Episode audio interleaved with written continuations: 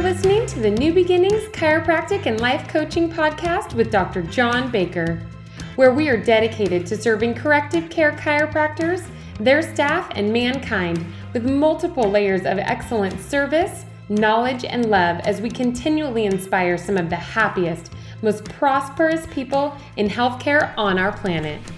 Hello and happy January 19th. We just had the seminar, so I think we're going to go short and sweet today. Short, sweet, and focused. How about that? Really, really, really focused. Focused on having an amazing patient appreciation day coming up. If each doctor, each of us, brought in 15 to 20 new patients in January, and we brought in an additional 15 to 20 for Patient Appreciation Day. In other words, an extra effort. You might say double effort. Well, I don't know that it's double, it's double the statistical result, but I don't know that it's double the effort. Sometimes when you're on fire, people come by just to watch you burn. Make sure you're always on fire. The kind of fire that attracts people, not causes them to run. A building burning doesn't cause people to gather with joy. A bonfire on the beach causes people to gather with joy. If you're going to be on fire, be the kind of fire that attracts people to you, not the kind that scares people away. So, so important. You know, lots of times you may think that's a play on words, but it really isn't. You know, I often think that the exact same boiling water that hardens an egg softens a potato. And every time I think about that, I always realize it's you, it's me, it's not our circumstances. It's always you or me. It's not our circumstances. Think about that. At the end of the day, you are solely responsible for your success and your failures. And the sooner you realize that, you accept that, you live by that, and you integrate that into your work ethic, you will start being next level successful. As long as you blame others for the reason you aren't where you want to be, you will always be a failure. And I'm not saying anybody listening is a failure, but if in difficult times the first words out of your mouth are excuses, don't be surprised that people are not attracted to be around you. You know, I met a gentleman about a year ago who really, he just didn't put any effort into anything. And he had some real deep complaints about life, about politics, about religion, about COVID. Pretty much anything that you ever talked to that young man about, he was negative. So I made it a point to talk to him the least amount I ever could, which would be none from that point on. But what really amazed me was when I talked to his wife, she thought he was the greatest thing since sliced bread. And you know, I did feel an urge to call her back and go, You really do realize this isn't healthy. Your husband puts no effort into any, he's the least amount of effort I've ever put, seen a human being put out um, that was actually still, uh, you know, able to walk. I'd just never seen anybody like this before. And he was the guy, you know, three, four, five, six times. I'll never do it again. I'll never do it again. I'll never do it again. And when we finally released him, you know, I didn't feel bad at all because for some reason in his mind, the whole world was miserable. I want you to think about that.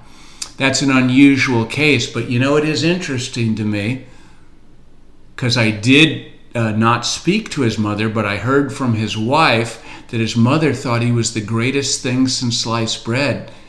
And in her words were, as I do. He's an amazing man, which is really interesting. They don't own a home. They probably never will unless she gets a third job. Uh, they don't do anything that successful people do. And this poor woman thinks that this guy's amazing. And you might say, gosh, Dr. B, this is really sad. I don't want to hear any more of this. Well, what I'm getting at is to do more, you have to press harder. See, to do more, you have to press harder. You have to push through things. You have to drive through things. If your children think they're the greatest things since sliced bread, what do they have to aspire to? Interesting. See? Interesting.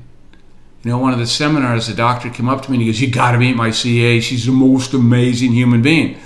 And I was like, I gotta meet her. This sounds exciting. And she walked up with a real flat expression, almost like she was petrified, and said, Hello, it's an absolute pleasure to meet you. And all I could do was smile. I'd never met somebody so awkward at saying hello in my life. And I thought, this gentleman thinks this is the greatest CA ever. His standards are not very high. Now, you might be really going, man, Baker, is this going to get you better? Well, I think it is because I can tell you about the other 347 of all of you that are just doing an amazing job. But you're doing an amazing job because you're being held to a high standard. Yeah, you're being held to a high standard. If the entire group went up $6 million last year, you know darn well we're not adding any people to that group. And I fully intend on us going up at least $6.8 million this year. And that's the key the constant drive. I see people four, five, six years go, I just can't take the push, and they back out, and boy, they zip. Their numbers go back to where they were when they joined New Beginnings.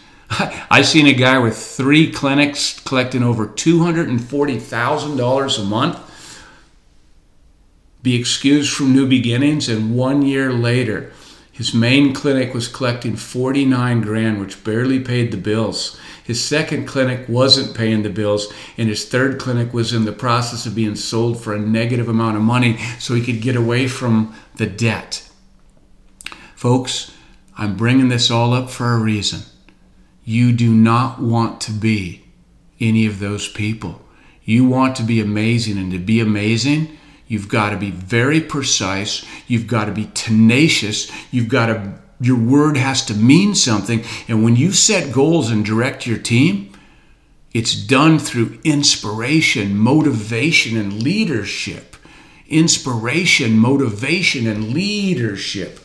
But your word has to mean something, folks. And if your goal in January is to collect 100 grand and you collect 110, do it again in February, do it again in March, and then let's recalibrate your goals. If your goal is to collect 100 grand and you collect 40 grand, and then you get so messed up from that that you collect, you know, 36 in February, I'm going to say instead of recalibrating your goals, we recalibrate your effort your effort, see? And I'll tell you the most important thing I think you could do at that point, and everybody's been there, I know I've been there, and that strive not to be a success, but rather to be of value. You know, I've never once tried to be the big fish in the small pond. I've always enjoyed being the smallest fish at the table, but I've never tried to be a success. I've always tried to add value. I tried to add value in this talk. I'll try to add value when I'm done with this talk. I'll try to add value this afternoon when my daughter and my wife and I are going to go to the driving range. I'll try to always add value and never, ever try to be a success because I already believe I am success as you are success but nowhere near where we're going, which is why we want to add value. There's more inspiration in adding value. Folks, success is a state of mind. If you want success, start thinking of yourself as a success, but then honestly direct yourself. Honestly motivate yourself. Honestly stimulate, motivate, and lead your team, your staff, your family. See? You know, we've learned a lot about honesty and integrity and that the truth matters and that you don't take shortcuts or play by your own set of rules. And success doesn't count unless you earn it fair and square. I think about that every day fair and square, fair and square. The other day, I'd shot my best round, and my putt was probably two and a half feet to finish that round. As I walked up, the guy I'm playing with just hit it to me. He goes, That's a gimme and I picked the ball up. I walked over to exactly where I thought it was. I put it down. I said thank you. I putted it. I missed it by an inch. And I two putted it. and I missed my best score ever by one point. The guys I'm golfing with think, well, you should have taken that. I wanted to earn it. I don't want to take anything, I want to earn it. I don't like give me's. If it's something that really matters, I want to finish. I want to finish. The other day, I threw up the most beautiful 173 yard shot, landed four inches from the hole.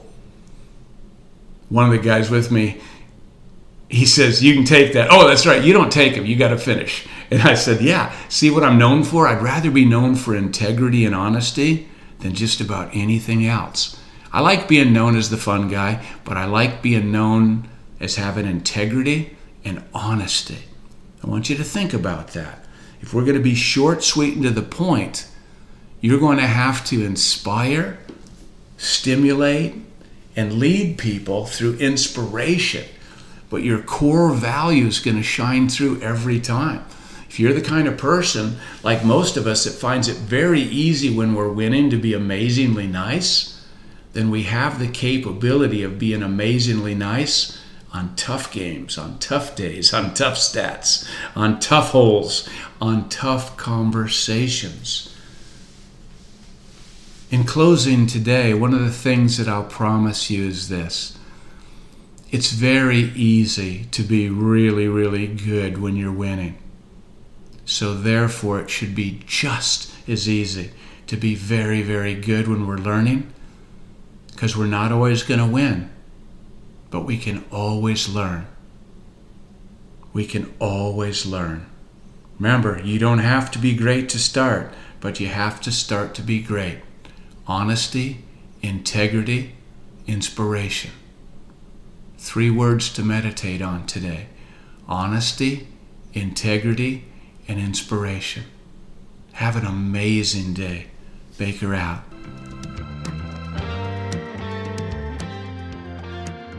Thank you for listening to the New Beginnings podcast. To learn more about New Beginnings and our three levels of coaching, head to our website at chiropracticlifecoaching.com. While you're there, be sure to grab our free PDF titled Directional Communication, where we'll give you simple, step by step instructions that you can implement this week in your office to improve your doctor patient communication so your patients will get the message and gladly pay for care. Be sure to subscribe to the podcast so you never miss an episode. Get ready to serve more people, work less hours, make more money, and have more fun.